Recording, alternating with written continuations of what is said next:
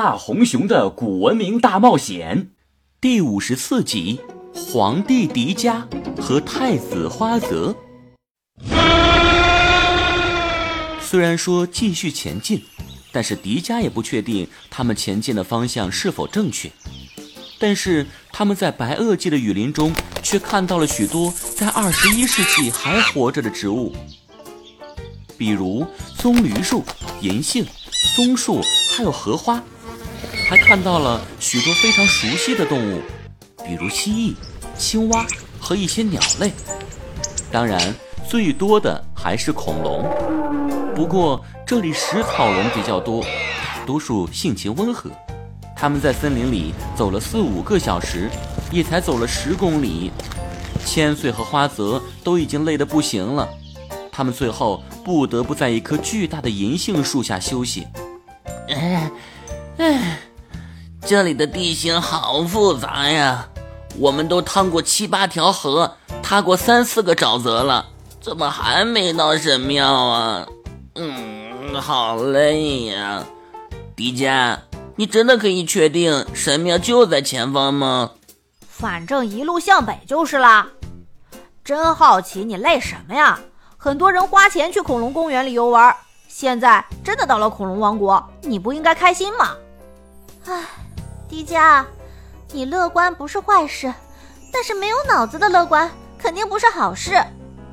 啊，我没脑子？哎，这句话怕是一个没脑子的人说的吧？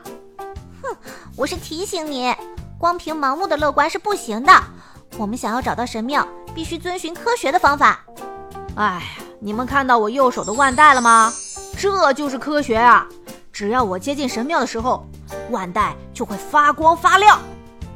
可是你要靠得很近才是啊！你看这片森林，大的像是海洋一样。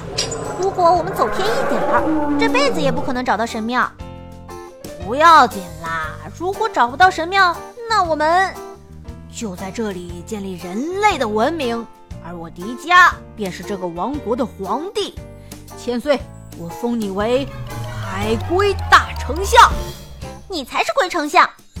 朱允文大哥哥。我封你为恐龙大将军。我跟你说呀，当皇帝可无聊了，要是能当个大将军，我喜欢。嗯，迪迦，你怎么忘了我呀？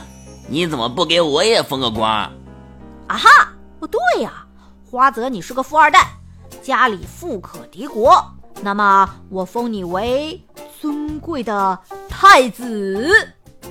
哇！太子哎，那以后皇位岂不是我的了？千岁，大哥哥，以后你们都要听我指挥。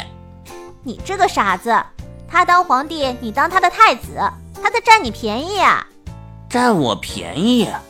让我悄悄的提醒你，只有皇帝的儿子才可以是太子哦。